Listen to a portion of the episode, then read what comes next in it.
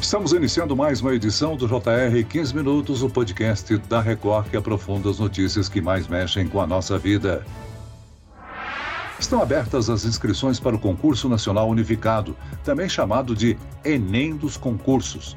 Assim como no Enem, o concurso vai permitir que o candidato dispute várias vagas ao mesmo tempo em instituições diferentes. É uma novidade no processo de seleção de candidatos para o Serviço Público Federal. No CNU, são oferecidas 6.640 vagas para cargos dos níveis médio e superior em 21 instituições federais. Quais são as regras da disputa? Os candidatos podem concorrer a diversas vagas? Quais são as etapas de inscrição? E existem técnicas de estudo para concursos públicos? O JR 15 Minutos esclarece essas e outras dúvidas com o professor de Direito Constitucional e especialista em concurso público, Ricardo Baronovski. Bem-vindo ao nosso podcast, professor. Olá, Celso. Olá a todos. Obrigado pelo convite. É um prazer estar aqui. E quem nos acompanha nessa entrevista é Adriana Perrone, repórter do Jornal da Record. Adriana, o Enem dos concursos é uma novidade na seleção de candidatos para vagas em empregos públicos.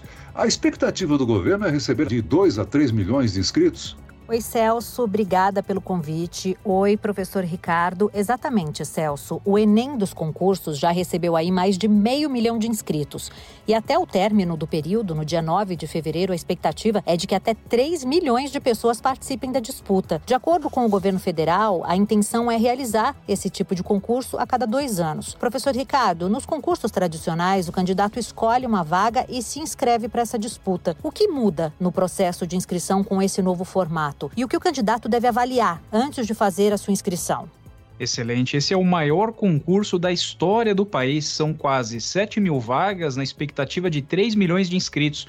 E o que muda nesse concurso é que são vários editais em um só. São oito blocos temáticos em que o candidato escolhe em qual deles que ele vai fazer a inscrição. De uma maneira bem simples, para que fique inteligível, em vez de o governo realizar vários concursos para cada ministério, para cada cargo, ele simplesmente resolveu unificar, razão pela qual ele é chamado de Enem dos concursos concursos. Então, resumindo, basta que o candidato escolha um dos oito blocos, ou seja, um dos oito editais. Agora, professor Ricardo, uma questão prática que muda nesse formato é a do pagamento do valor de inscrição no concurso, né? Quem é concurseiro normalmente tem que separar um bom dinheiro para disputar várias vagas. O concurso unificado nesse ponto torna o processo de seleção de servidores públicos federais mais acessível, né? Mais acessível, aliás, um valor que é bastante razoável comparado com outros certames. O edital também permite a isenção da taxa para aqueles que comprovem suficiência de recurso, mas facilita o ingresso no concurso. É claro que quando se se fala de concurso unificado, ele tem pontos positivos e negativos. Os pontos positivos, justamente esses colocados, principalmente de tantas vagas ofertadas, mas também tem pontos negativos. Imagine que seriam vários editais e esses candidatos poderiam disputar mais de uma vez. Quando o concurso agora é unificado, não tem essa possibilidade. Então, talvez nem sempre o candidato mais bem qualificado vai ficar com a vaga mais desejada. Ele tem que escolher um deles e não pode mais prestar simultaneamente vários, como ocorria antigamente. Agora, há uma uma variação no valor da inscrição, né? Entre 60 e 90 reais, é isso? Exatamente, entre 60 e 90 reais. E quando a gente compara com outros concursos, a exemplo, exame de ordem, para se tornar advogado, mais de 300 reais. Alguns concursos municipais com inscrições de 380 reais. Então o valor da inscrição foi mais módico quando comparado com outros concursos. O prazo para pedir a isenção da taxa de inscrição termina no dia 26 de janeiro, né? E quem pode solicitar a isenção? Perfeito, Adriane. Geralmente, candidatos que demonstrem a insuficiência de recurso, o próprio edital ele traz algumas regras importantes e é importante que o candidato leia os oito editais. Quem faz a regra do concurso, a gente fala que é a lei do concurso, é o edital. E as regras para isenção elas estão dispostas de maneira muito clara, tanto em relação às datas quanto em relação aos requisitos em cada um dos editais. Então, é importante que o candidato primeiro escolha qual dos oito que ele vai prestar e ali ele leia as isenções pertinentes ao seu edital. Professor,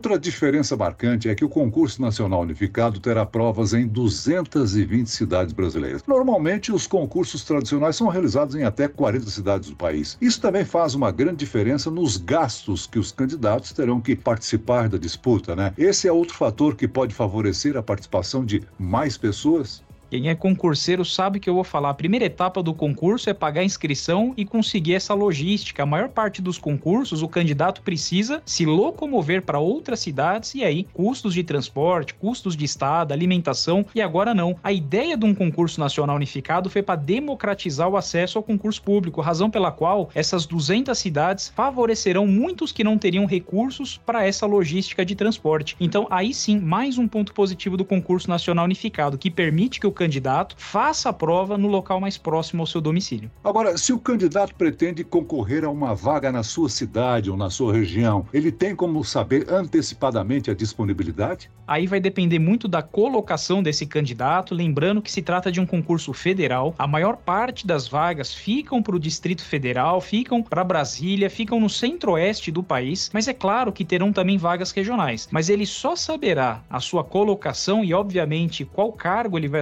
assumir a partir do momento que ele tiver a classificação final do concurso, estimada para julho desse ano. Agora, professor, existe a expectativa de participação de muitas pessoas que não estão acostumadas aí com as regras do serviço público federal. Então é bom saber que passar no concurso não significa que a pessoa será contratada de imediato, né? O processo de contratação é mais lento no serviço público e ainda existe a aprovação para vagas do cadastro de reserva. O que, que o candidato a essas vagas deve considerar para fazer os seus planos futuros? Celso, vou citar uma experiência pessoal. Passei para delegado de polícia em São Paulo e foram dois anos e onze meses aguardando a minha nomeação. O candidato tem que ter em mente que pode demorar para ser convocado, não é uma entrevista de emprego. Quem escolhe a vida de concurso é um martírio, é uma renúncia, é uma opção de vida. E ele tem que saber que, embora esteja previsto o início do curso de formação para agosto desse ano, a depender da sua colocação, pode ser que ele seja chamado daqui um, dois, três anos, a depender da renovação da validade desse concurso e principalmente principalmente de qual colocação que ele se encontrou.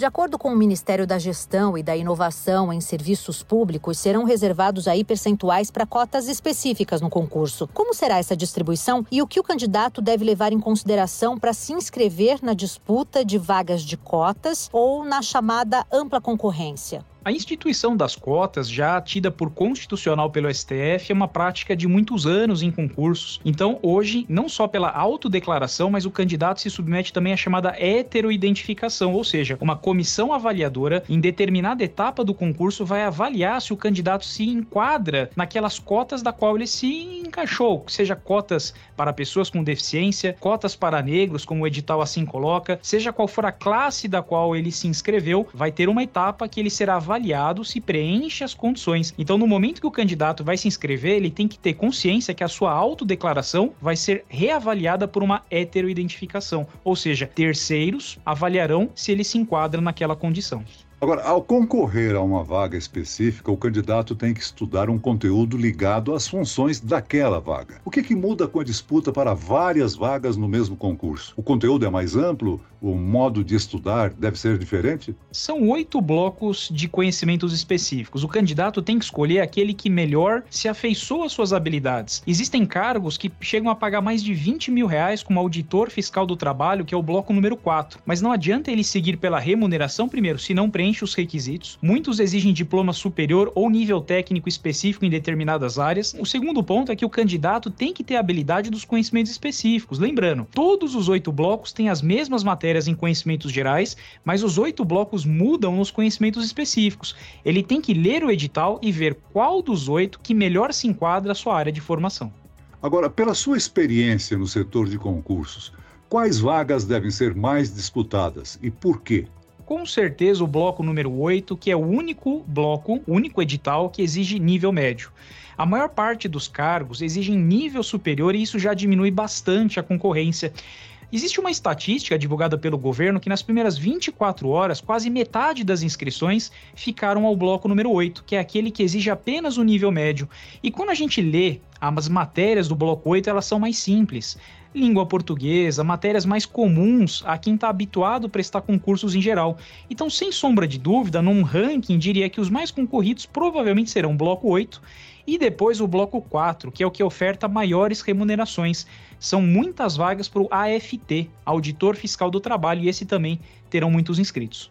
Das 6.640 vagas oferecidas, 692 são do chamado nível intermediário, que é para pessoas com ensino médio ou técnico.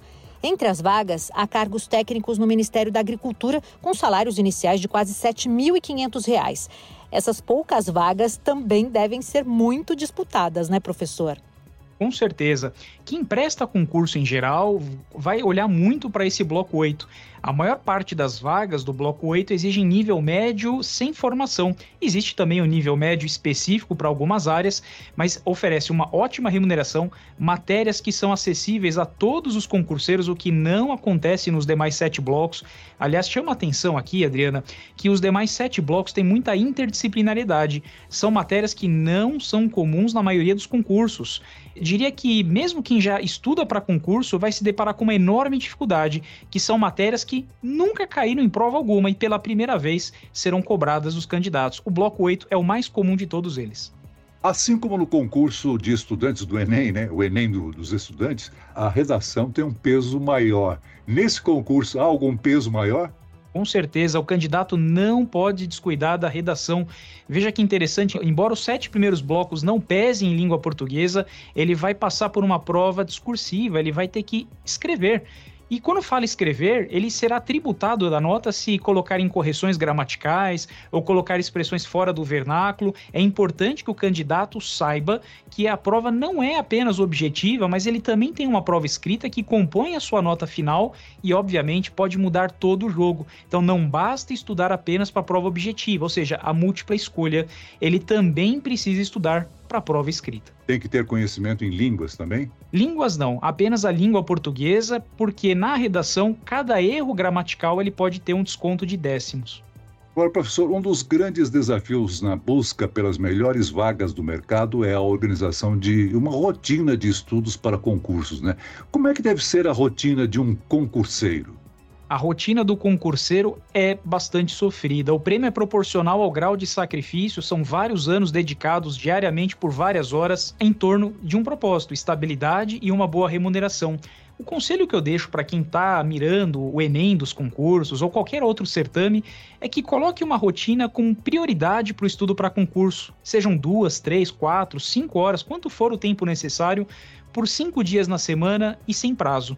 Muitos acabam desanimando quando depois de seis meses, um ano não passam. Muitos acabam querendo ser autodidata, mas é importante, número um, ter um material de qualidade, número dois, ter organização e número três, saber que todo mundo passa, só não passa quem desiste. Ou seja, concurso público leva bons anos de preparo. A gente já anunciou que o concurso vai ser realizado né, em 220 cidades. A gente pode dizer que esse é um processo democrático que permite que candidatos do Brasil inteiro participem, né? Com certeza, uma viagem para prestar prova hoje não sai por menos de mil reais entre transporte, estada, alimentação e inscrição. Então nem todos conseguiriam se inscrever. Hoje, com o sistema online de ensino, a maioria dos cursinhos são online, e com um candidato prestando perto da sua casa, nós podemos afirmar que os melhores candidatos assumirão as vagas e não necessariamente os candidatos mais abastados ou aqueles que tiveram recurso. Então isso democratiza e traz mais isonomia para aqueles que vão prestar a prova. Para aquela pessoa que está se conscientizando da oportunidade de participar desse concurso nesse momento, qual o site ou onde ele pode buscar uma orientação melhor a respeito dessa oportunidade? Com certeza o site do governo federal. É importante que primeiro ele baixe, faça o download dos oito editais e além disso ele leia. Quando a gente pega algum dos editais tem mais de 60 páginas e a maioria dos candidatos, Celso, não leem o edital. Esse é o principal erro, porque não vem as regras, não vem a área de formação, não vem as matérias cobradas, não vem as datas, né? Hoje, por exemplo, o candidato tem em torno de 14 a 15 semanas de estudo até esse concurso, não sabe a data da prova, não sabe a data data de inscrição, aliás, período vigente, é importante primeiro que ele leia o edital, escolha seu cargo e aí depois ele formule a sua inscrição, evitando então que ele se inscreva em uma área que não compactua com a sua área de formação. É bom que ele leve em consideração aqueles preparativos que tem que ter para a data e o horário do início das provas, né, professor?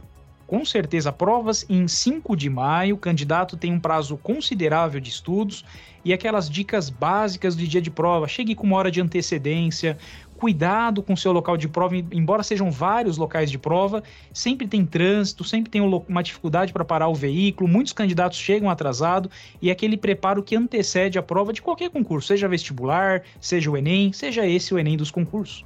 Muito bem. Nós chegamos ao fim desta edição do 15 Minutos. Eu quero aqui agradecer a participação e as informações do professor de Direito Constitucional e especialista em concurso público, Ricardo Baronovski. Muito obrigado, professor. Muito obrigado, Celso, e a todos que nos ouviram. E agradeço também a presença da repórter do Jornal da Record, Adriana Perrone. Obrigado, Adriana. Celso, eu que agradeço muito o convite. Professor, um abraço. Muito obrigada a todos.